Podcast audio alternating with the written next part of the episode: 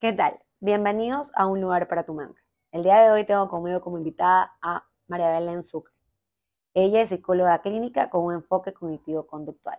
María Belén, gracias por estar aquí. Cuéntanos un poquito de ti antes de entrar a este tema tan interesante que tenemos el día de hoy. Sí, este, soy psicóloga, como te contaba, trabajo con enfoque cognitivo-conductual, contextual, eh, atiendo a pacientes mayores de 18 años. Tengo también, así como tú, pues también como que el trabajo de psicoeducar en redes sociales, plataformas. Y la verdad es que contarte un poco más de mí sería decirte pues que tomo muy en serio como que el tema de no estigmatizar la salud mental, que creo que es algo que estamos muy llamados a hacer como terapeutas. Entonces, si te podría decir algo a lo que yo esté eh, llamada dentro de mi vocación es esto, ¿no? Y mezclarlo junto a la consulta, eh, lo cual me ha resultado bastante enriquecedor porque conociendo a los pacientes también vas aprendiendo qué cosas tienes que desestigmatizar en la sociedad. Entonces te diría que es una mezcla muy bonita que a la final también se ha trasladado a estas plataformas sociales que incluso por eso estamos acá, ¿no? Que justamente llegan a ese, a ese, como que ese llamado de que las personas cada vez se sientan más libres de pedir ayuda, de sentirse cercanos a nosotros, los terapeutas. Entonces, si te podría hablar de mí, te diría que esa es mi vida a nivel profesional. De ahí a nivel personal, voy a ser mamá por primera vez, este, estoy casada, eh, no sé, no te, no te sabría decir qué más. Está perfecto, yo creo que así ya te pueden conocer un poquito más. Belén está en Instagram, no sé si tienes TikTok porque yo no me dejo TikTok, pero Belén está en Instagram como Belén Spot sí. y tiene una página, es verdad, súper psicoeducativa, muy bonita, bastante didáctica. Que la verdad es que yo me, me sorprende todas las cosas que hace. Bueno, Belén está hoy conmigo para conversar de un tema que considero que por las fechas en las que estamos, puedo creer que aumentan un poquito más. Uh -huh. Y tiene que ver mucho con la presión social que esta por, por lo general nunca termina. Uh -huh. Muchas veces empieza afuera y las terminamos haciendo nuestras de manera inconsciente, de manera consciente. Se vuelve una especie de exigencias con cosas que tenemos que alcanzar, como un to-do list que le quieres ir haciendo check, check, sin ni siquiera darte cuenta si es realmente lo que quieres hacer en ese momento. Uh -huh. Entonces, por ejemplo, hoy en día o desde siempre, desde que estoy en la consulta, una de las cosas que más se escucha es como, ya debería tener novio, ya debería casarme, ya debería estudiar, estar estudiando mi maestría, debería tener experiencia laboral, y es como un tengo que, tengo que, o un, de, un deber ser. Uh -huh. Haciéndote sentir constantemente como que lo que estás haciendo actualmente no es suficiente y tampoco te permite disfrutar en sí de la etapa que estás viviendo porque ya viene el siguiente checklist, lo siguiente que tengo que alcanzar. Que por un lado, tal vez es bueno porque tienes un norte, objetivos, pero cuando esto ya se vuelve como una presión, como algo como ya extremo, ya ni siquiera creo que se vuelve sano, sino como ya tengo que hacer simplemente mi checklist y llegar allá uh -huh. y punto. No sé cómo lo ves tú, cómo, cómo lo has vivido tú en el consultorio. Uh -huh. La verdad es que justamente estaba pensando cuando te escuchaba hablar el tema del deber ser, que es como muy marcado y, de, y, estoy casi que segura que tú también lo escuchas bastante en consulta. Yo en consulta en realidad sí escucho bastante el tengo que y el debo que. Y yo siempre suelo decirle a mis pacientes, debes tanto que pareces un banco, ¿viste? Porque a veces pareciera así, pero es porque tenemos muy marcado eh, toda, esta, toda esta serie, este conjunto de de expectativas que a veces queremos como saldar o cumplir de los demás o de la sociedad o de lo que fui escuchando, de cómo me fui comparando en el camino de mi vida. Y finalmente acaban como mermando un poco tu estabilidad, tu bienestar, porque es verdad, no te dejan disfrutar el momento presente. Y lamentablemente ni vivimos en el futuro y al pasado nadie ha ido, entonces acaba siendo bastante dañino. En consulta es muy común escucharlo y, y, creo yo que hasta incluso yo también como paciente, porque también soy paciente, también creo que en algún, o sea, en algún momento lo he vivido. Entonces sí entiendo de dónde viene, ¿no? Que es de esta búsqueda como, creo que por un lado a veces de querer no solo encajar o sentir que estás eh, dentro de lo que se entendería como aceptable cada vez que vas avanzando en edad, sino que también está en esta búsqueda interna de la felicidad, ¿no? De lo que tú consideras que te va a hacer feliz. Entonces te vas llenando un montón de expectativas, a veces propias, a veces ajenas, a veces prestadas, que como tú dices, no, o sea, te hacen daño. Entonces, te diría que en mi experiencia en la consulta, muy marcado, muy común, y finalmente, como tú decías justamente ahorita, genera sufrimiento, genera malestar y genera mucha desconexión. Y, y a la final, si es que no lo trabajas, si acaba por estancarte, sin querer queriendo en esa búsqueda de tener un horizonte una meta, te desconectas tanto de tu momento presente que te estancas. Porque vives, creo que insatisfecho, ¿no?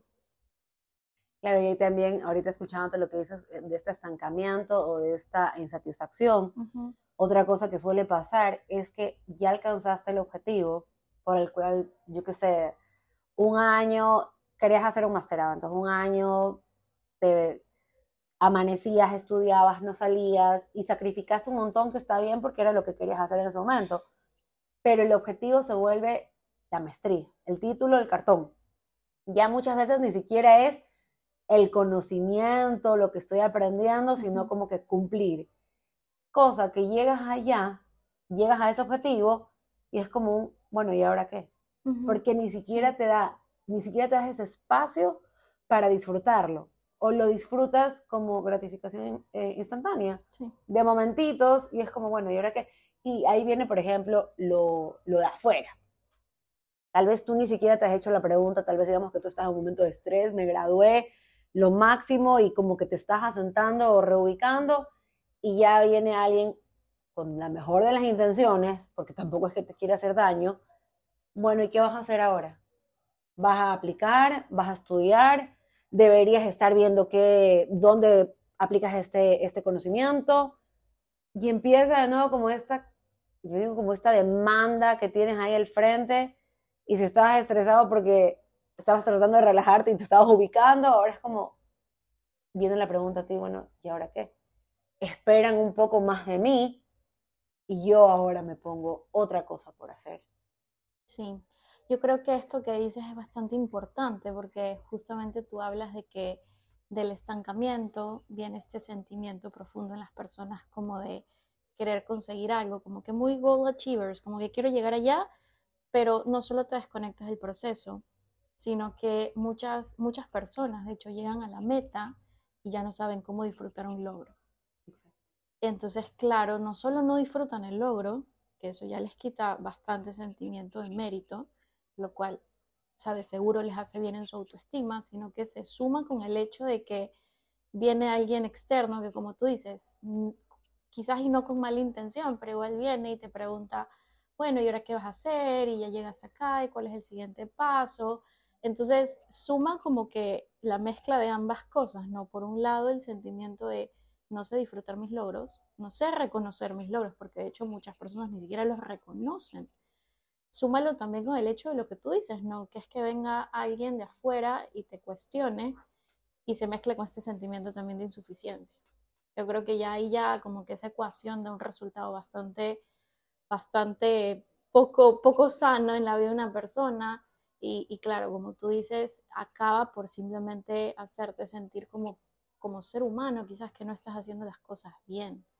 Y creo que sí te lleva a lugares bastante oscuros, a lugares bastante dolorosos, donde ya no hay un espacio a reconocer algo bueno en ti, sino simplemente sentir que tu vida no es como la, o sea, como la de los demás o no es tan buena como la de otros y, quizás y no nos damos cuenta, ¿no? Que quizás nosotros a veces como personas que estamos rodeando también a nuestros amigos o familiares o seres queridos, sí podemos tener ese efecto.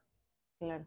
Que creo que es súper importante, ¿no? El peso de mis palabras encima de la vida de otra persona que a lo mejor y con mucho, muchísimo, eh, quizás y esfuerzo llegó hasta donde llegó.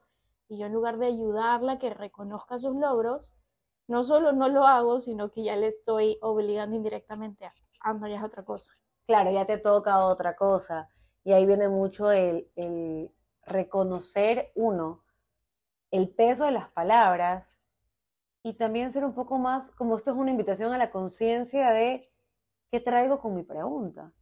Mi pregunta es genuina, mi pregunta va a hacer sentir que esta persona se sienta bien, mi pregunta va a hacer que esta persona se ponga más presión, porque a veces, no me acuerdo quién decía, o si decíamos a chiquitos por molestar, como que, ay, hablas porque es gratis. Pero en verdad sí, o sea, a veces no, no tenemos conciencia del valor, el peso y el impacto de nuestras palabras, y también estamos quitando a los otros el disfrutar ese pequeñito, no sé, ese gran logro, pero ese pequeño momento donde por fin creo que se están asentando y ya vienen todos estos cuestionamientos por fuera. ¿Y por qué yo lo decía? No me quiero saltar lo de las comparaciones y reconocer, pero ¿por qué yo lo decía que en esta época es como que vas a rendir cuentas? Y espero que no sea así y que no se sienta así, más bien como que este, este podcast sea como un, tal vez el mejor momento para establecer límites, tal vez el mejor momento para decirle al otro, estoy disfrutando que me gradué, estoy disfrutando que recién me casé, no me digas que para cuándo los hijos, o déjame a mí para ver cuándo los tenemos, o acabo de cambiar de trabajo, déjame disfrutarlo y no me metas la presión de ya deberías estar haciendo tal cosa. Es que en esta época cuando nos reunimos con amigos, es como un reencuentro, ¿ya? Si ustedes se dan cuenta, en Navidad uno dice que se tienes todo el año para verte con todo el mundo, pero en diciembre todos te quieren ver. Y bueno, la verdad es que está bueno, está bonito que todos se reúnan, amigos, todo lo que tú quieras. Pero siempre hay el momento de la pregunta, ¿y qué estás haciendo? ¿Y qué has estado haciendo? ¿Y, cómo te va en esto? Es como que te van tomando una prueba, ¿ya? Y por ahí vienen lo de las comparaciones, por eso decía que no las quería dejar de lado. Tal vez la persona al lado dice, ah, terminé un masterado, la otra dice, me comprometí, y tal vez la otra se queda como, chuta, ni el masterado, ni me comprometí, sino que estoy reordenando mi vida porque, quién sabe, yo estoy viviendo un divorcio o una separación súper importante y empiezo a compararme, pero fulanita ya alcanzó esto. Y yo me gradué recién de la universidad hace un año, cuando ella se graduó hace tres, y tal vez a mí me costó la vida graduarme porque pasaron miles de obstáculos y cosas, y estuvo buenísimo que me haya graduado y, y qué bacán que lo haya logrado. Pero el momento que mi amiga o que mi, que mi primo dijo como, ah, no, yo terminé una cerrada, chuta, ahora me toca lo de acá. O tal vez viene la, la persona imprudente que me dice como, pero ¿cómo? Todavía todavía no se casan, todavía no te comprometen, poniéndote una presión que tal vez ni siquiera en tus planes está casarse pronto, sino que, no, es que ya llevan tantos años, o sea, ¿qué esperan? Como que dándole una obligación de lo que le toca al otro ya hacer, porque la sociedad lo estipula de cierta manera, y poniéndote a ti ya una comparación de, no estoy ahí, no lo he logrado o no estoy llegando. Insatisfacción, inseguridad. Eh, nombraste otra palabra hace un ratito, que era como, no, no, ya me voy a acordar, pero es como, no lo estoy haciendo bien. O esto que, ya, insuficiencia. No es suficiente. No importa cuánto haga, algún tipo de pregunta me va a venir si es que mi autoestima no está tan fuerte o si tal vez estoy pasando por un momento difícil, es como, y estas preguntas también vienen a contarme o a mostrarme que algo de mí no es suficiente. Seguro. Yo creo que es un tema tan, tan como de cogerlo con pinzas, porque por un lado tampoco se trata de que los demás no puedan decir quizás y cómo les está yendo, ¿no? Porque podría caer en el, quizás en el hecho de las personas que me rodean no disfrutan también lo que yo estoy viviendo. Entonces creo que es una fina línea entre uno también saber el peso, como tú dices, o sea, el impacto, el contenido de las palabras, de las preguntas. No es lo mismo que alguien venga y pregunte, eh, oye, ¿cómo estás? ¿Cómo te sientes hoy en tu vida? Eh, ¿Cómo vas? A como tú dices, nuestra pregunta quizás más inconosa que es, ¿y qué vas a hacer? ¿Y solo esto hiciste este año? Eh, ¿Y no crees que ya es hora de que hagas lo siguiente? O sea, es como que hay, hay, hay un contenido distinto, o sea, en la forma en la que lo preguntas que es por un lado lo que nosotros estamos llamados a hacer, ¿no? Como que ser bastante, no solo asertivos, sino ser prudentes. Porque hay mucho que también aquí tiene que ver con la prudencia, yo saber leer la situación. Hay cosas que yo sí puedo prever o puedo saber porque se entendería que son mis amigos, o es mi sobrino, o es mi hermano. Entonces sí puedo prever antes de abrir mi boca y con mis palabras quizás generar algo en el otro negativo. Eso por un lado, ¿no? Y creo que por el lado eh, quizás y de uno mismo, como tú dices, es también trabajar en nuestro, o sea, en nuestro autoestima, porque si finalmente no estás lo suficientemente fuerte, en cualquier momento eh, que te llegue esa pregunta inconosa, si no la sabes abordar, te manda al piso. Quizás y no lo muestras en ese momento, pero internamente sientes este maremoto de emociones que como que te abruman, ¿no? Como de no tengo nada interesante que decir o lo que tengo que decir no es igual de interesante que lo que le pasó, yo que sé, a María Gracia o a Belén. Y eso es muy doloroso al final del día porque a veces es un sentimiento silencioso. Yo creo, creo que es una, es una sana mezcla entre el impacto que tienen mis palabras hacia los demás y el yo también saber cómo llevar las palabras de los demás para que no me, o sea, para que no me lastimen, para que no me hagan, o sea, como que ese daño, para que no hagan eco en mi interior y se queden resonando, generando en mí como que esta invalidación constante de lo que hago no es suficiente o lo que hacen los demás es más interesante que eso creo que tiene mucho que ver, ¿no? Como que ese sano balance entre, entre ambas cosas, que creo que es importante remarcarlo si es que acaso alguien lo está escuchando, ¿no? Como que nuestro rol activo como personas que lógicamente van, hablan con, con, con otras personas y que tienen un impacto, así también como, como yo tomo las palabras de los otros. Claro, hasta qué punto permito que lo que venga afuera también me derrumbe. Ojo, también me imagino que, no es que me imagino, también esto tiene mucho que ver con de quién viene la pregunta. O sea, tal vez si viene de un desconocido o de alguien no tan cercano o de alguien que no tiene tantas expectativas de mí, yo voy a manejar con más calma. O sea, tal vez puedo ir como que desubicada la pregunta o como me resbala. Pero tal vez si viene de mis papás, por ejemplo, si es que ellos ven que yo me he esforzado, que estoy tratando, que estoy intentando, o que lo estoy logrando, pero al primer objetivo que logro ya hay otra pregunta, ya hay otra meta, ya hay otro deberías, tal vez eso, también ya me empieza a afectar con lo que decíamos de la insuficiencia. Ni yo veo mis logros porque no me han enseñado también a verlos, porque es una constante de más logros, ni ellos los reconocen. Y ahí también viene el reconocimiento externo, que muchas veces viene de los vínculos más cercanos, que alguien también me puede decir, si es que yo no lo reconozco, también es bonito y sano que alguien me diga, pero mira lo que has hecho, mira lo que hiciste todo este año a pesar de la situación que estabas viviendo. Eso también es como un cable a tierra y poder decir, qué bien, qué bien se siente que si es que yo a veces no lo veo, alguien más lo puede ver, porque me lo recuerda. Pero al no tener este este apoyo, esta, esta mirada, también se vuelve como un, entonces, ¿qué? Y ojo, que estoy, estamos hablando del reconocimiento de cosas, vamos a hacerlas así como tangibles, materiales, eh, expectativas de la sociedad o las cosas que está supuesto hacer por tal edad. Pero muchas veces no hay el reconocimiento a, tal vez ya no reacciono como antes, ya no me pongo tan bravo, este, no caigo en peleas bobas en la mesa, eh, empecé a hacer deporte, alcancé, yo qué sé, a hacer mi primera carrera de 5, 21 kilómetros, lo que sea, pero hice mi primera carrera, sino que está puesta toda la atención en esos logros, en esos que se consideran logros cuando también hay otras áreas de la vida que también estás logrando, que también estás alcanzando. No, y esto también creo que es muy doloroso, ¿no? Porque, como tú dices, si ya lo tangible a veces es difícil que sea reconocido. Y no solo lo tangible, sino lo que uno quizás y espera, que, que, que, que ya suele sí ser un poquito ya estereotipado, ¿no? Los estudios, la vida sentimental, el trabajo, que son cosas que como que ya son un poco más comunes de escuchar, te escuchaba justo mencionar el otro tipo de logros, ¿no? Los que no se ven, los, que, los que se notan cuando estás realmente observando.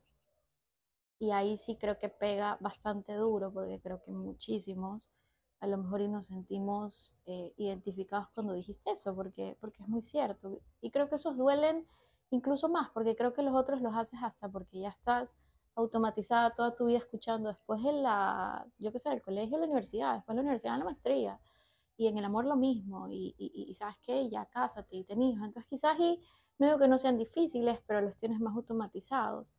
Pero estos segundos que tú mencionas sí que cuestan y cuestan, cuestan un montón.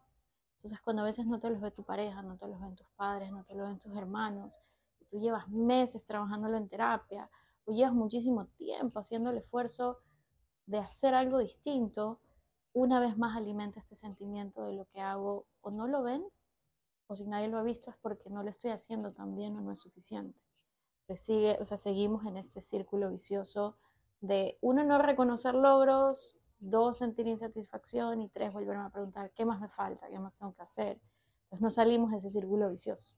Y sabes que ahorita esto que, que mencionabas, que esto pasa a nivel de pareja, eh, el que mi pareja no lo ve, el que mis hermanos no lo ven, el que mi papá no lo ve, este, yo, eh, se me vienen un montón de casos, yo antes trabajaba con adolescentes que muchas veces había este intento, o en verdad lograban ciertas cosas, que tal vez para un adulto ya son como, es normal, o sea, es lo que te toca, es tu, es tu única responsabilidad. Pero resulta que este adolescente está batallando con no coger su celular, que ya de por sí es una adicción esto del scrolling, que nos pasa a los adultos también, este, batallando en el colegio con sus amigas, que están con temas de enamorados o que están molestándose o hay bullying, los, los papás ni siquiera se enteraban. Y el único objetivo era la A en la libreta o el 20 sobre 20 o la bandera del Ecuador para, para que alcance la excelencia. Y habían otras cosas que, por ejemplo, sí se estaba alcanzando, pero los papás no lograban verlas, porque mientras que no sea el 20 no servía. O, por ejemplo, mejoraban, yo qué sé, tenían tres o cuatro materias malas y mejoraban en una, y sí, tal vez faltaban tres más. Pero ni siquiera había el mínimo de, que en inglés ya estás mejor. Ya, una menos, una menos, ya, qué chévere, yo sé que te esforzaste y todo lo demás. Y no era como, bueno, ya, y los siguientes. Pero sí es tu única responsabilidad.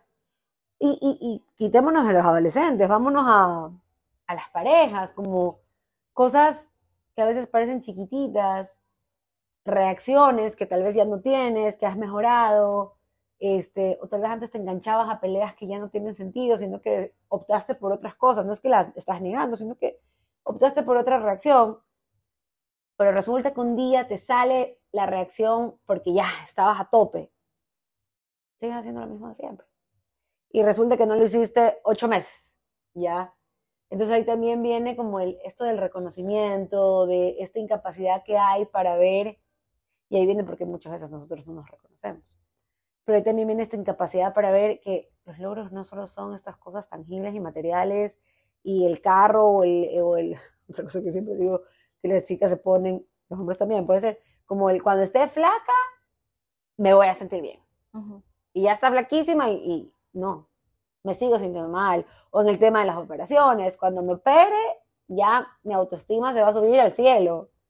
Estoy por mi quinta operación y todavía no siento la autoestima en el cielo. Claro, porque lo vas postergando, lo vas postergando en el tiempo. Y, ahí viene lo que te decía, como que esas son, son esas gratificaciones cortitas. Gratificaciones que deberían tener un, un plazo largo, porque te costó llegar ahí, alcanzar eso, pero es como, tienes que seguir a lo siguiente, o no fue tan perfecto como te imaginabas, porque también le ponías una expectativa gigante que te ibas a sentir, mi invento, cuando tengo el carro, me voy a sentir como rápidos y furiosos y voy a ir de aquí para allá y la, la, la. Resulta que me dieron el carro y sí, uno, dos, tres días, chévere, pero el carro no era lo que quería. El carro no alcanzó a hacerme sentir lo que yo estaba buscando.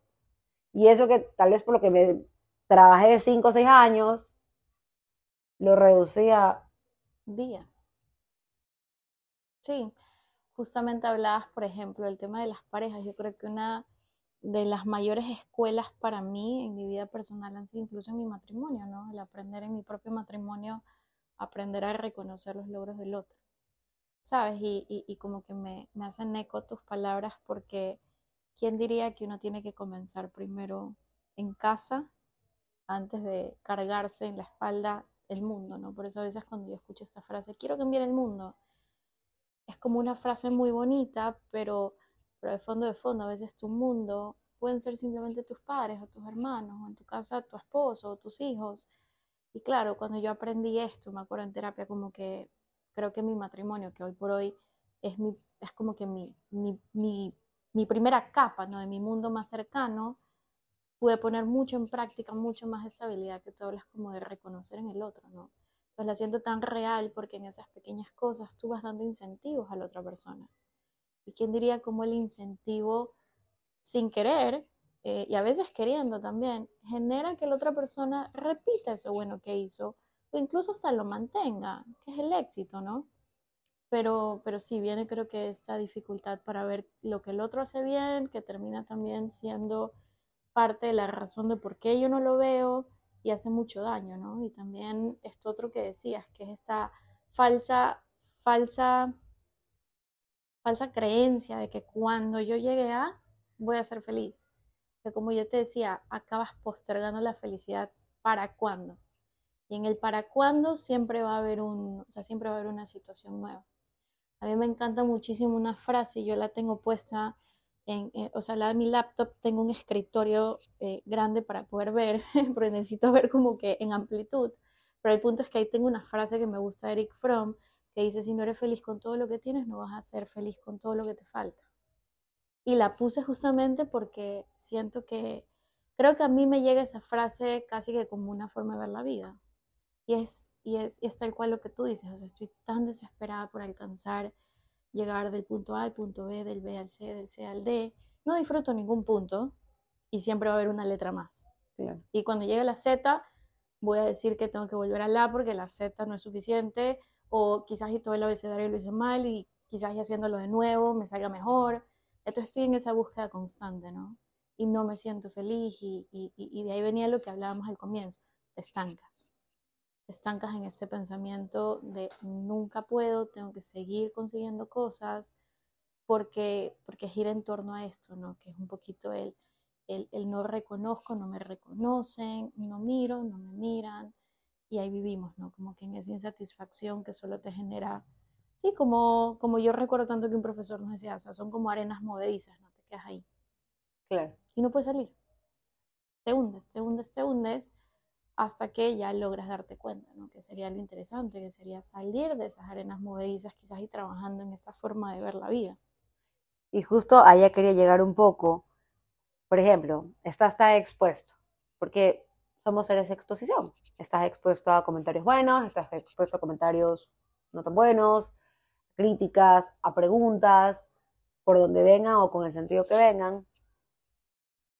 ¿Cómo uno puede ser capaz, porque a veces, ojo, si yo lo pongo en la presión social, y que también mencioné que eso a veces se vuelve también ya una presión interior, ¿cómo yo, porque no puedo victimizarme constantemente de las cosas que pasan externamente, cómo yo puedo empezar a trabajar primero en darme cuenta si estos objetivos que yo me pongo son realmente algo que yo quiero hacer? Algo que yo realmente siento que lo voy a disfrutar, que lo voy a vivir, que hasta me voy a dar el tiempo para pensar si es que lo estoy haciendo porque realmente lo quiero hacer o porque es un checklist. Yo creo que uno cuando empieza a dividir eso o a, reconocer cuál es la razón o el motivo por el cual estoy haciendo, mis pasos van más hacia ese reconocimiento que a veces no viene de afuera, a darle un espacio más a vivir el proceso con los, todos los obstáculos que, aparecen en el camino y también a reconocer o a entender que no es cuestión de ya hice esto, ya pasé de la A a la B, de la B al C, porque si no, o te quedas en esas grandes movedizas de estancamiento de solo el, el goal achiever que tú decías, o paso brincando, que también es otra cosa, que también es otra cosa que pasa, ¿no? El, ah, no me gustó esto, entonces me voy a la acá. Esta no me sirvió tanto, entonces me voy a la acá porque yo creía que esta me iba a hacer sentir esto, entonces como la A no fue tan cool, me voy a la B. Como la B no me satisfajo tanto, me voy a la C. Y o me quedo en las arenas movedizas o no aprendo a estar ni un segundo con lo que yo quería hacer o con lo que me dijeron que tenía que hacer. Entonces un poquito como que vámonos al cómo yo puedo trabajar eso para, uno, establecer límites sociales, familia, hermanos, y límites sanos, ojo, no estoy diciendo que llega la cena de Navidad y los calles y a mí no me pregunten, no.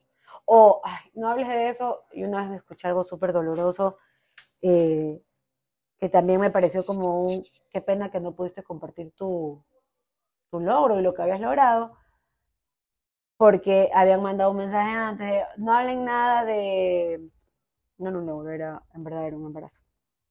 Este, eh, no hables de tu embarazo ni de lo feliz que estás, porque una persona del grupo este, ese año no había, quedado, no había podido quedar embarazada. Quedó embarazada a los tres meses.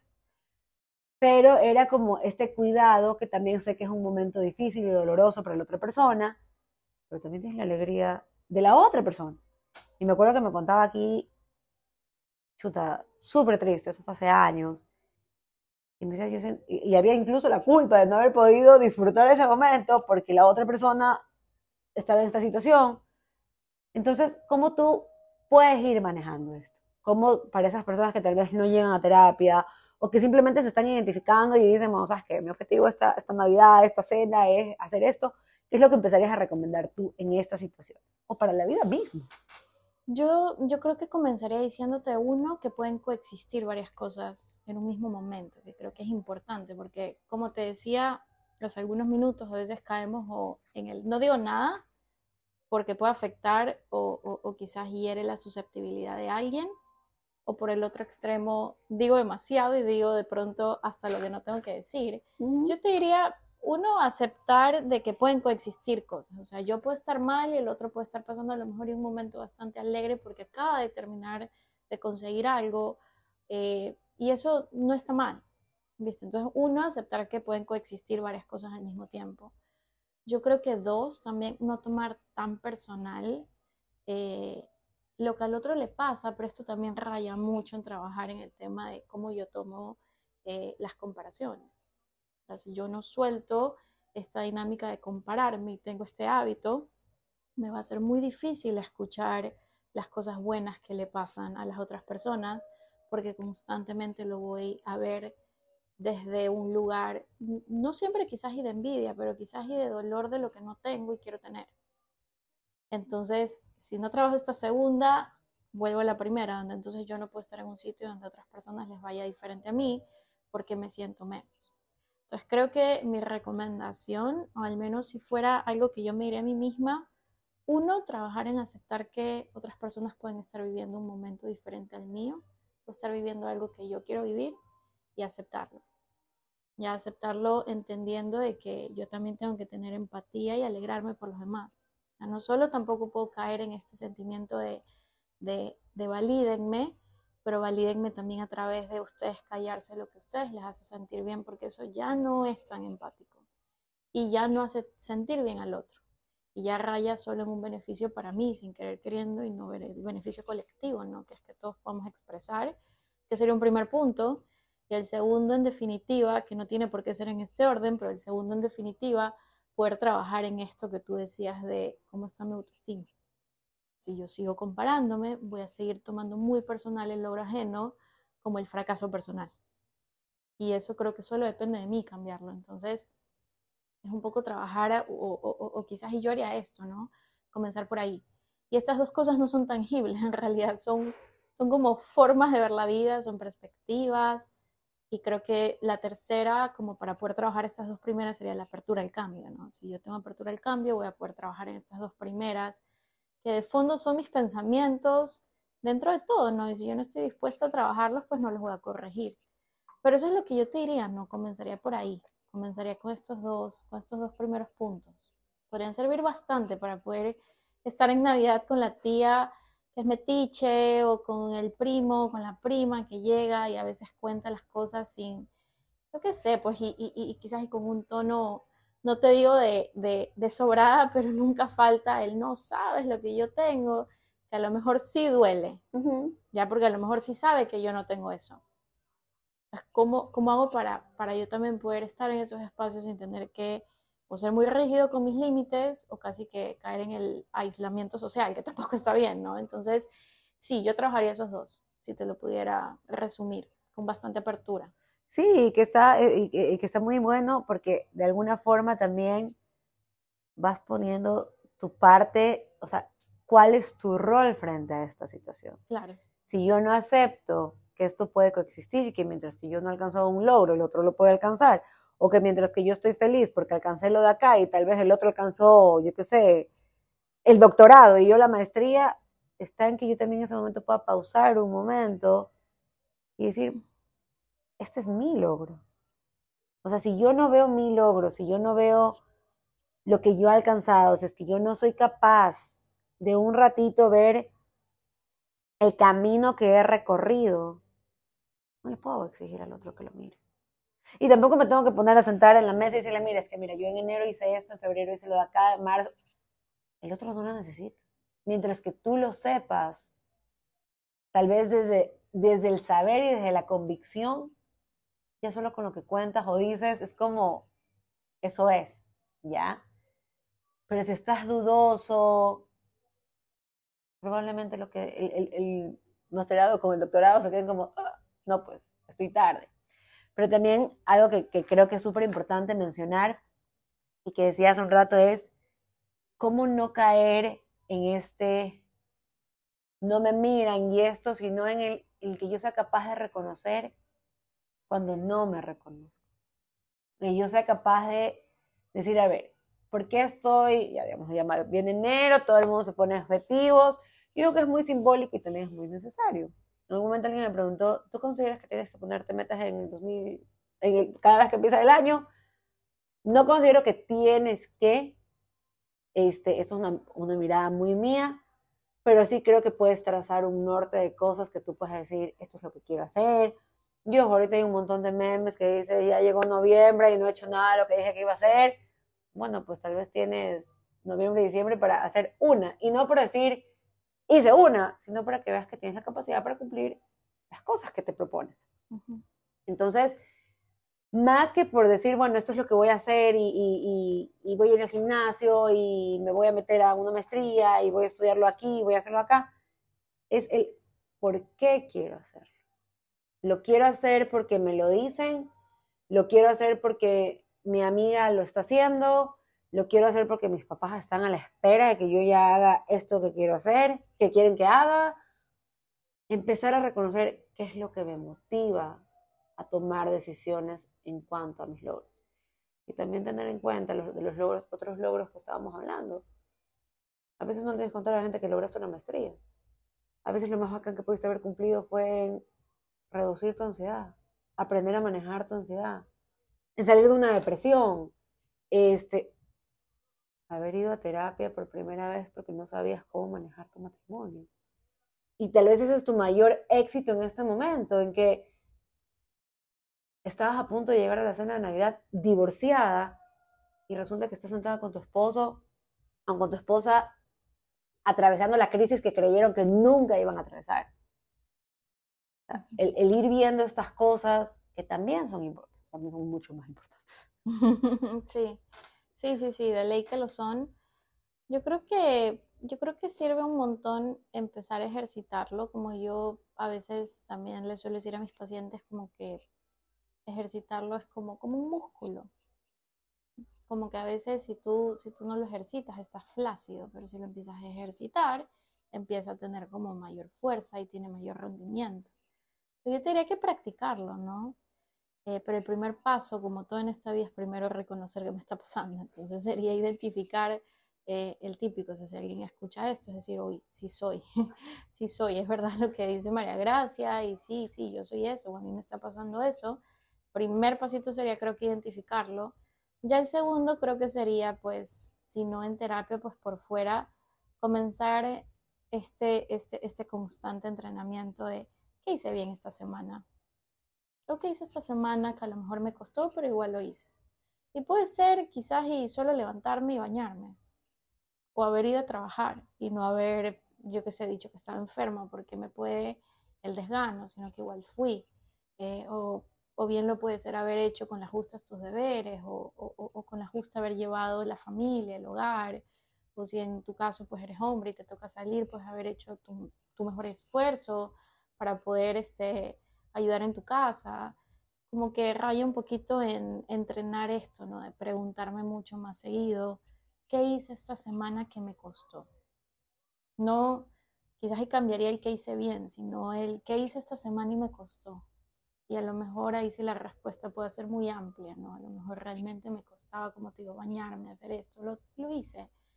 Y empezar un poquito hacerte esa pregunta acompañado de este pensamiento que creo que valdría tenerlo casi que como, diría hasta como un mantra, como que tipo, por más pequeño que sea, es simbólico, o tener muy presente que en esos pequeños logros vas ganando voluntad y así mismo vas a ir ganando cosas más grandes y que después de todo pues los logros no discriminan.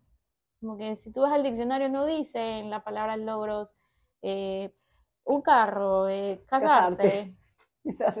no lo dice, entonces es como volver a lo, a lo, a lo, como que a lo real, a lo realista, que es simplemente conseguir algo. Si tú vas al diccionario, un logro, aquello que consigues después de habértelo planteado. No es nada del otro mundo. Nosotros les damos, o sea, sí, o sea, somos nosotros los que le damos este significado de exigencia. Entonces creo que por ahí, ¿no? Trabajar un poquito, uno en identificarlo y dos, empezar este diálogo interno. Porque es muy cierto lo que dice, si yo no lo veo, ¿cómo espero que los demás lo vean? Entonces seguiría por ahí. Y esto, esto me parece genial lo que, lo que has dicho, la información también como el, el, el que uno lo vea, ya esto de los logros, que en verdad no dice el, carro, el casarte, el tener hijos.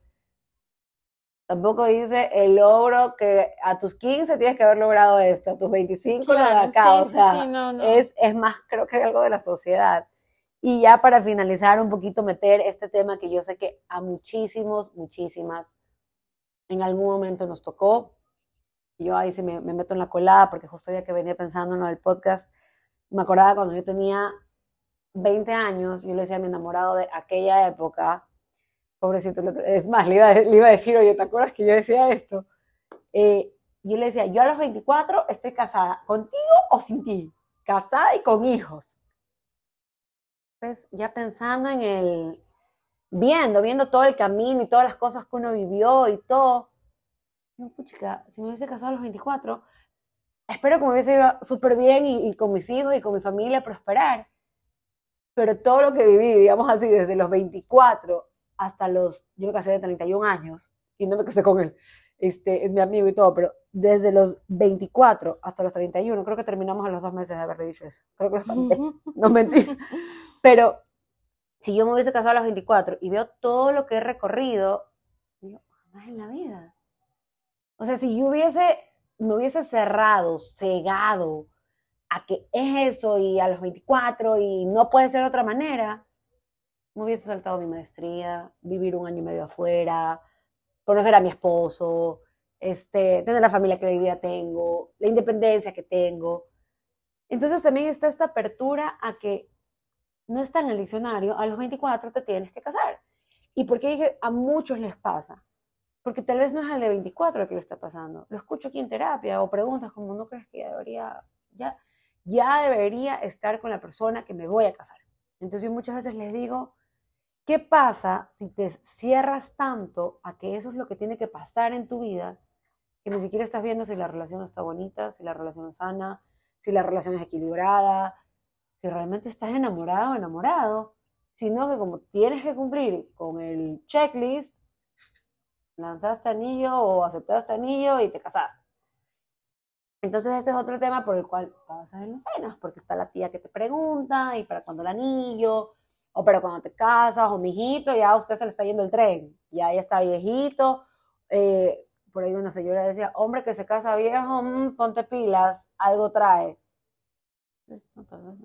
Ponte pilas, viene cumpliendo sus, sus cosas, haciendo su... viviendo. Entonces, no sé si te ha pasado el consultorio, si has visto esto, si en algún momento también lanzaste tu edad en la que dijiste me caso y no te casaste.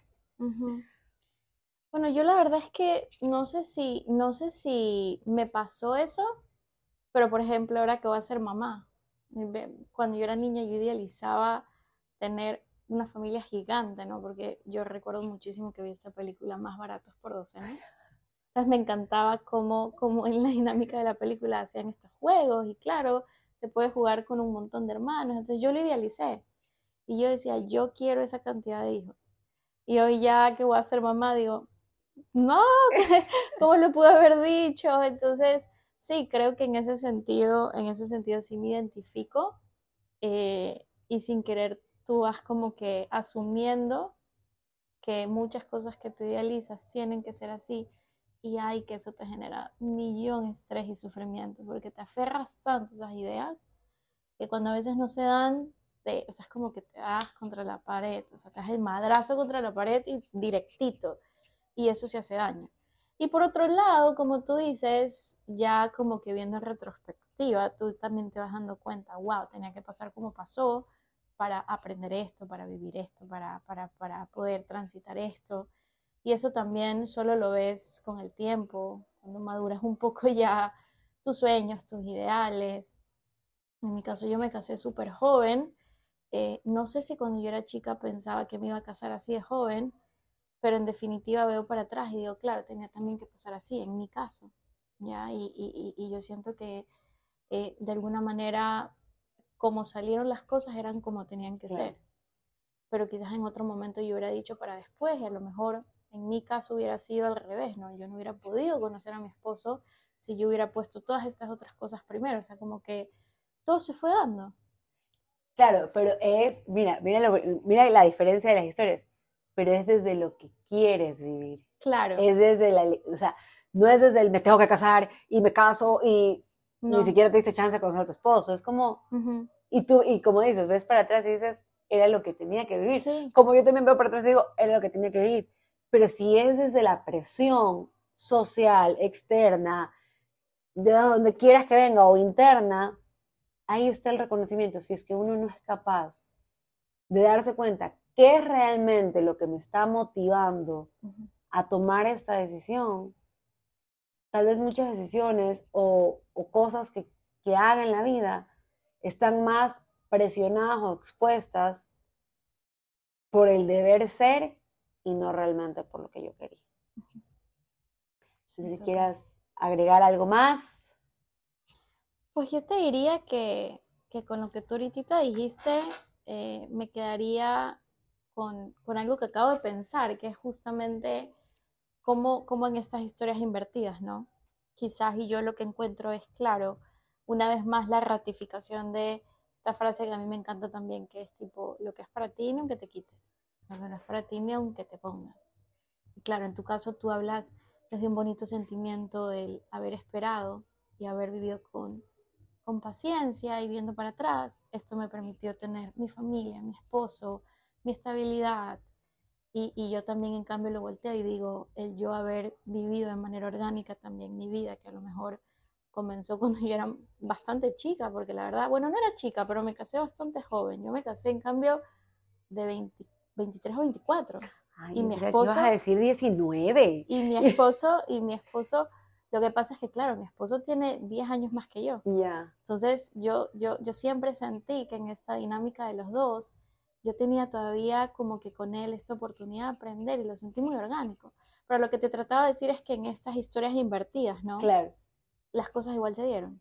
Claro, y... Viste, en mi caso no fue un impedimento mi matrimonio para poder conseguir mi, mi, mi estabilidad laboral y estudiar y seguirme preparando, eh, mientras esto estaba como que fusionado con una vida ya matrimonial, que tú sabes todas las, todas las entregas que esto requiere, también de tu lado funciona. Entonces creo que si algo me quedo de lo que hemos hablado es como one way or another, las cosas se van a dar. Y eso sí sirve un montón como para dejarlo como reflexión de, de, de cada quien con su ritmo.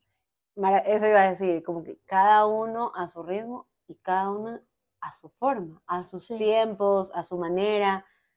No está a los 24 tal cosa, a los 28 otra, a los 50 tal otra.